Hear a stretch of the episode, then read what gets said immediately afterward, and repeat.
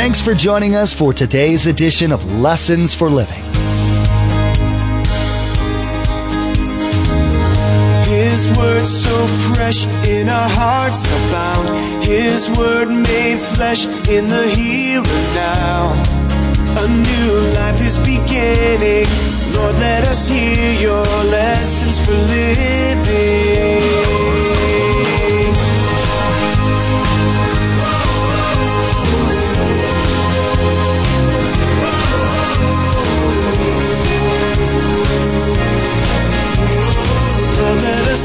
Your lessons for living. So I sin by nature and I sin by practice. To be honest, that's one of the greatest mysteries of the Christian faith. The fact is, when I come to Christ, He cleanses us from all sin. And yet I still sin. The struggle between that old nature and my new nature that I get at salvation will continue until I get to heaven. Apart from Jesus, we were all in a state of death.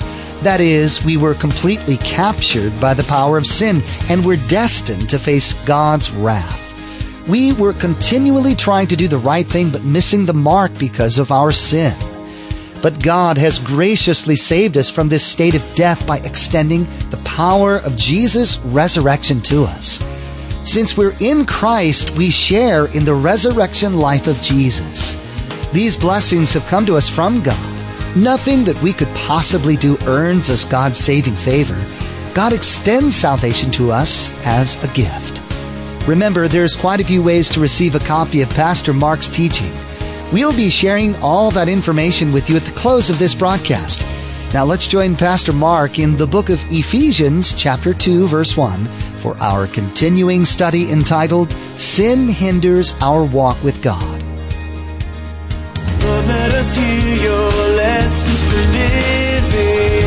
So there's some people who say they're following God.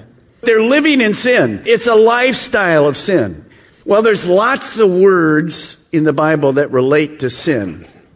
I want you to just hold your finger right where you're at. Turn to Ephesians, just back a little bit. Ephesians chapter 2. And I want to show you two specific ones today. There's more than that, but just two. So here's Ephesians, about uh, five or eight books somewhere up in that area. Go to Ephesians chapter 2, verse 1. And when you get there, I'm going to ask you to underline or circle two words in verses 1 to 2. Okay? Paul writes it like this As for you, you were dead spiritually before they became Christians. You were dead in your, circle this word, in your transgressions and sins. Circle that word. And I'll show you what it means in a moment. In which you used to live when you followed the ways of the world and the ruler of the kingdom of the air, Satan, and the spirit who is now at work in those, watch this, who are disobedient. Sin is simply rebellion and disobedience. Disobedience to the Word of God. So what does that transgression look like? Here, here's a definition. I want you to write it. Because you need to understand what that is. Here we go. Transgression is a deliberate, willful act of disobedience. Notice the sign says, wet paint. Don't touch it. Don't touch it. So Paul says, in our lives, sometimes we deliberately chose to do wrong. What is sin? It's rebellion. Uh, transpass, trespasses are sins which we commit knowing it's wrong. Now, how many of you ever saw a sign that said, do not touch wet paint? You already know where I'm going, don't you? But you put your finger on that sucker. Come on, let's see your finger. You put it right there, did you? And you wonder, nobody's does see what happens. You see, we did that because, well, it was deliberate. We didn't go, oh, sorry, I didn't see that was there. No, we did it. All of us have a problem with transgressions. We've all lied. We've all stolen. One of the commandments is to love your neighbor as yourself. We've omitted that. We have a neighbor we can't stand. So I'm deliberately not obeying it. Can I hear an amen out there from somebody? All right. So one of the things is there's things God says don't to do, and and we deliberately do them. By the way, when Adam and Eve sinned, what kind of sin did they make? Transgression. They deliberately ate the fruit. Am I right? It wasn't like, oh, we made a mistake. No, it looks so good. Here's the next one. I ask you to circle the word sins. This is a good one. Sin. Trying to do the right thing. Not deliberate now. I'm trying to do the right thing. But I simply fail. And the, the, the original word in the language means to miss the mark. To miss the mark. We try, our intentions are good, we just blow it. When you begin to think about some of this, it's hard for us. You see, the Bible says love is to be patient. Well, I want to be patient. I want to obey God. I'm trying to be patient. I'm driving and I look in my rearview mirror and this guy is in my trunk. How many of you are going to miss the mark? Let me, let me see your hand. In a million ways. Speed up, slow down. Why are you laughing? We're just a bunch of sinners, aren't we? You'll see that later. Exactly right. So see, as you begin to understand that, sin is simply living independent from God. Sometimes we don't care. Sometimes I try, but I never succeed. God's instructions on how to do life right are good for me. Unlike this gentleman in the plane, he had it wrong.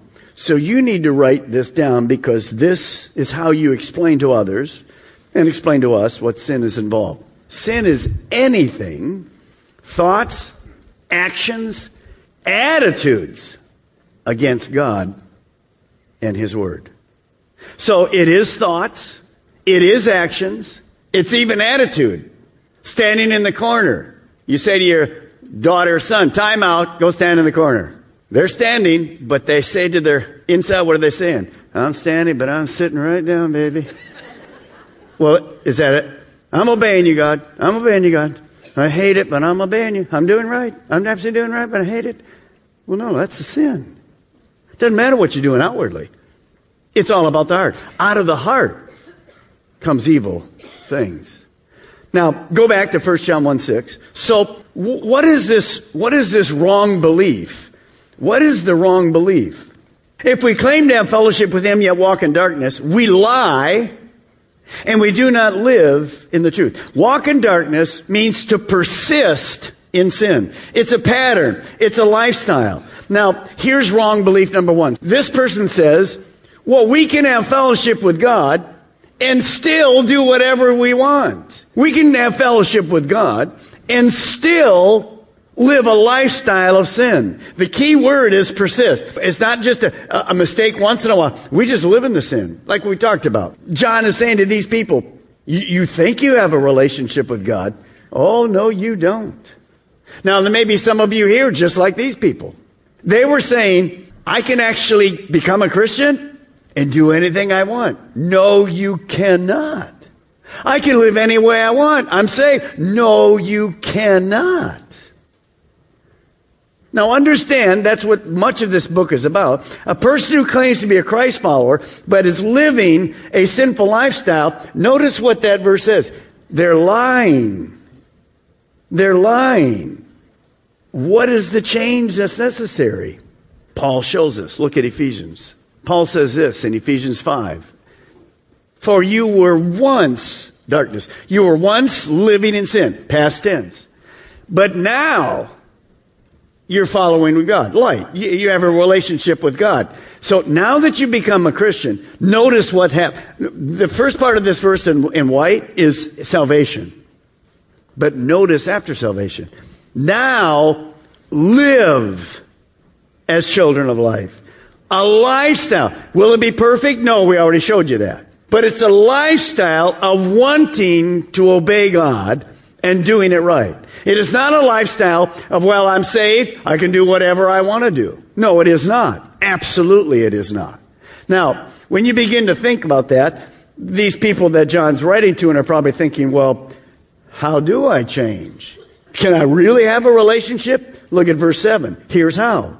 Again, we'll unpack this more next week. If we start walking in the light, as He's in the light, God, then we have fellowship with one another. That means we have fellowship with God. We're in relationship with Him because we're walking with Him now. We're obeying. But we have fellowship with one another. We don't, man, we met so many people we don't even know, but we're family. We have the same Heavenly Father. And then He says this, as you walk, the blood of Jesus, His Son, purifies us from all sin. So a person can choose to submit to God and His Word and then walk in the light. That's the relationship. So number one wrong belief is to say that I, I have a relationship with God, Pastor Mark, kind of like this guy, and I, and I can do whatever I want. No, you cannot. You have to learn to obey and submit to the Word of God. Now, John 1 8, look at it next. This is even more strange. John writes, if we claim to be without sin, we deceive ourselves and the truth is not in us. This word sin is a noun. And it simply means it. It's not referring to a specific sin. It's referring to something we would call the sinful nature. So here's wrong belief number two. I want you to write this down. This is the wrong belief. This person says, I don't have any sin in my life. Really? And then second, or I don't have a sin nature. Why would you say I have a sin nature?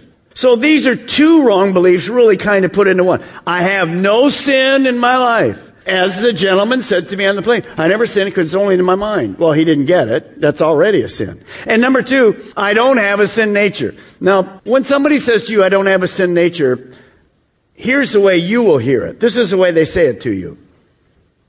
Man is basically good. Really? The Bible says exactly the opposite. Man is not basically good. Man has a sin nature that wants to live apart from God, independent from God, rebellious to God. Now, the second one, I have no sin. A lot of you guys don't know this, but in this early century, although this is 2,000 years old, in the early century, we had some churches, some denominations that believed this. Once you became a Christian, you could work your way up to sinless perfection. You ever met anybody like that?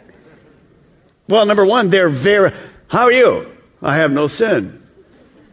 Well, why did you say that to me? Because I have no sin and you have sin. What is that? That's pride. They just sinned. So understand that that's absolutely impossible. So let's go and look. Uh, anyone who believes either one of those, notice what that scripture says. They're deceived because both are lies. We can deceive ourselves. This is important. And we can lie to ourselves. The greatest deceiver is Satan. The father of lies is Satan. So notice this person's belief is not tied to God's word. It's tied to Satan. They're deceived and they're lying to themselves.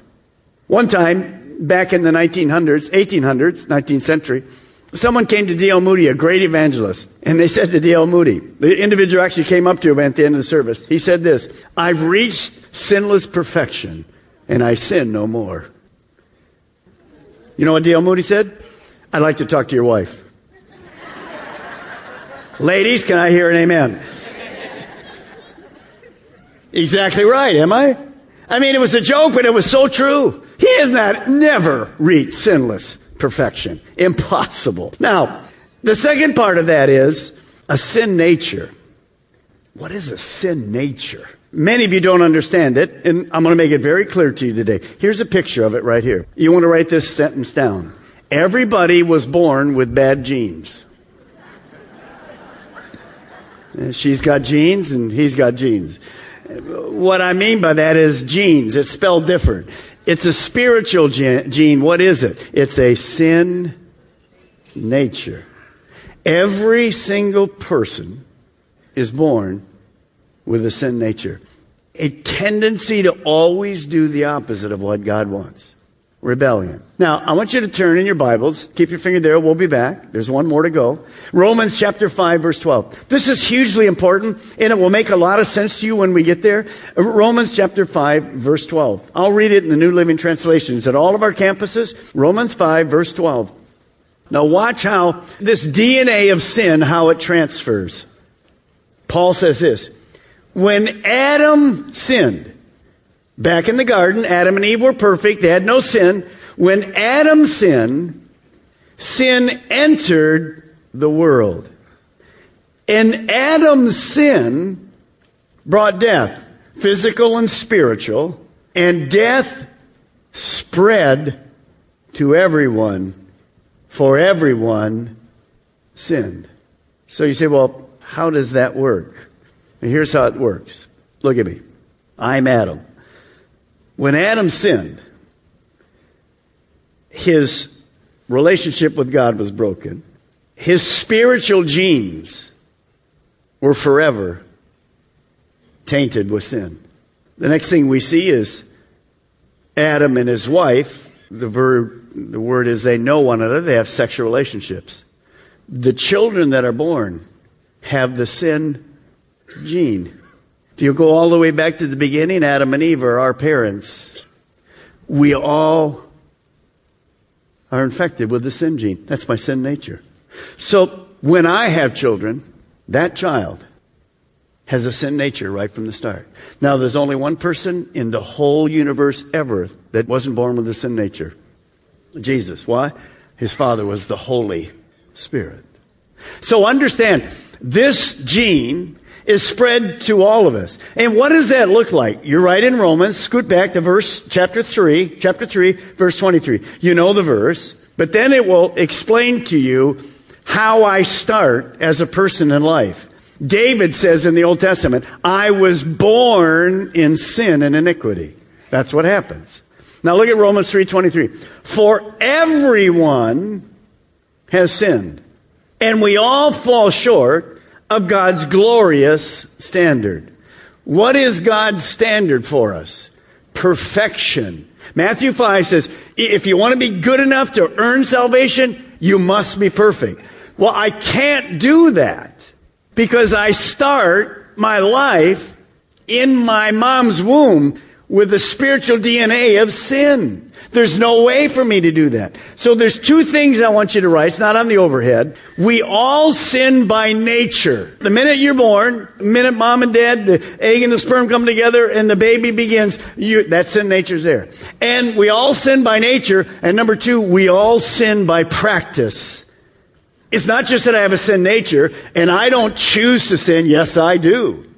When you have a little baby, it's not long when that child begins to talk, you'll hear these words. Mine, mine, mine. Am I right? I mean, it even goes to my puppy. Mine. But of course, they don't have a spirit, so it doesn't matter. Where did that come from? You won't like this, parent, but that came from you. Because we're selfish. That's the sin nature. S I N. So I sin by nature and I sin by practice. To be honest, that's one of the greatest mysteries of the Christian faith. The fact is, when I come to Christ, He cleanses us from all sin. And yet I still sin. The struggle between that old nature and my new nature that I get at salvation will continue until I get to heaven. Now, what does that look like? Watch me quickly. I'll go really quick. Before I'm in Christ, I have a sin nature. When I come to Christ, God forgives me of my sin. That's going to happen to many of you today. You're going to finally ask God to come in and cleanse you. When I come to Christ, He forgives me of my sins. And he, the Holy Spirit comes to live inside me. So inside me, I have my old fleshly sin nature that says me, me, me, me, me, I, I, I, I, I, I. But I have God over here goes, no, no, no, no, no, no, no. So inside me, is this struggle. It's a struggle. How long will that struggle last? Till I get to heaven and there's no sin nature. Now, what does that look like? I'm going to read you the Apostle Paul. If we were doing the whole book of Romans, we'd spend a long time on this, but I'm going to give you the, the cliff notes today. When I read what the Apostle Paul says, I'm going to hear many of you go, Amen. Oh, I recognize that. Yep, that's me. That's me. This struggle is difficult. Take a look. We find it in Romans chapter 7. Paul says this all of our campuses. And I know that nothing good lives in me apart from Christ. I know that nothing good, lives in me, can I hear an amen? Oh no, Pastor Mark, I'm a good person. Look, we already covered that. See, the Bible says, without Christ, there's nothing good in us. Then he goes on, here's, here's where you're going to start to relate. That is in my sinful nature. Now, I want to do what is right, but I can't. Can I? Uh, there's very few amens. Come on now. I want to do what's right, but, but I can't. I want to do what is good, but I don't. I want to just let the guy that's climbing in my trunk just go right around me and go, have a blessed day. But I can't. I don't want to do what is wrong by slowing down. But I'm enjoying every moment of it. Ah, but I do it anyway. Can you, anybody relate on any of our campus of what I just did? Well, sure we can. What are all those things? Sin. Well, I don't have time, but at the end of chapter 7, by the way, it gets worse. Woo! At the end of chapter 7, Paul makes this statement Who is going to free me from this dilemma? Chapter 8 says, Jesus, there is no condemnation to those who are in Christ. So this battle will always be there, but Jesus came to forgive me and take that difficult thing away from me. And so you need to know two things. Just because you have an old sin nature, you have a more powerful nature in you by the name of the Holy Spirit. Write this verse down. You can look it up, look it up later. Romans 8, 13. I have the ability through the power of the Spirit, Romans 6, 7, and 8, to say no to sin and temptation. Satan is not stronger than the Holy Spirit that lives in me. Now I have to cooperate with it. So I can say no. Absolutely. Now the problem is, I'm human. Just like you. Sometimes I don't. So when I don't, I sin. What's the second thing I have? I have God's promise. As verse 7 and verse 9 say, I can be cleansed and forgiven. Again, we'll talk about that next week. So, Pastor Mark, what, what, are, what are you really saying? Remember, this person said, I'm sinless? I'm sinless. I have perfection. And number two, he said, he said, I don't have a sin nature. I, I don't need forgiveness. I was, I've always been a good person. Both of those are lies, both deception. So you want to write this down because this is what you are the rest of your life. This is what I am the rest of my life. Notice, there are no sinless people. There are no sinless people. You won't ever arrive to a state where you never sin. That won't ever happen till you get to heaven. And second, but God has a goal for you. It's to sin less. You got it? You'll never be sinless, but we're to sin less. The more I know God, the more I know His Word is good for me, I want to sin less. So as you mature in your walk, you will never be perfect. I'd like to say to you today, as that guy said, well, there's some hypocrites in the church. Hello. Pastor Mark walked us through wrong beliefs in the Christian life. When we choose to be a Christ follower, we must turn from darkness. This doesn't mean we won't sin anymore, it just means we sin less. Because of Adam's sin in the Garden of Eden, we're all born with a sin nature. Doesn't matter how good you are. We all sin by nature. It is and always will be a struggle between our old and new nature. Thanks so much for joining us today. Pastor Mark will continue to go through this series in the next edition of Lessons for Living. To add today's message to your study library, simply log on to lessonsforlivingradio.com and select the Order a Message option from the main menu. The cost for each CD is $5 and that includes shipping. Again, to place an order for a CD, simply log on to lessonsforlivingradio.com and select the Order a Message option from the main menu. Now here's Josh with today's message number and title. Thanks. The message number from today's broadcast is 6102. And the title of this message is Sin Hinders Our Walk with God. Again, today's message number for ordering purposes is 6102. And the title of this message is Sin Hinders Our Walk with God. Place a marker in your Bibles and join us next time here on Lessons for Living when we continue learning about the sin nature. Have you ever been stopped by a police officer and tried to wrestle? Have you ever been stopped by a police officer and tried to rationalize your reason for speeding? Pastor Mark shares with us that sin hurts and breaks our relationship with God. It's always better when we confess our sins and accept the forgiveness from our loving Father. We've run out of time today, but we do encourage you to tune in next time as Pastor Mark will continue sharing with us from the book of 1 John. That's next time on Lessons for Living. Our eyes have seen and our ears have heard His word made flesh in a hurting world. A new hope He is giving.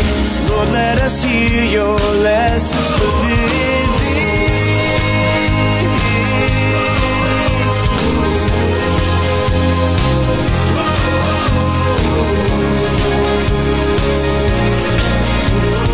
Lord, let us hear Your lessons for living.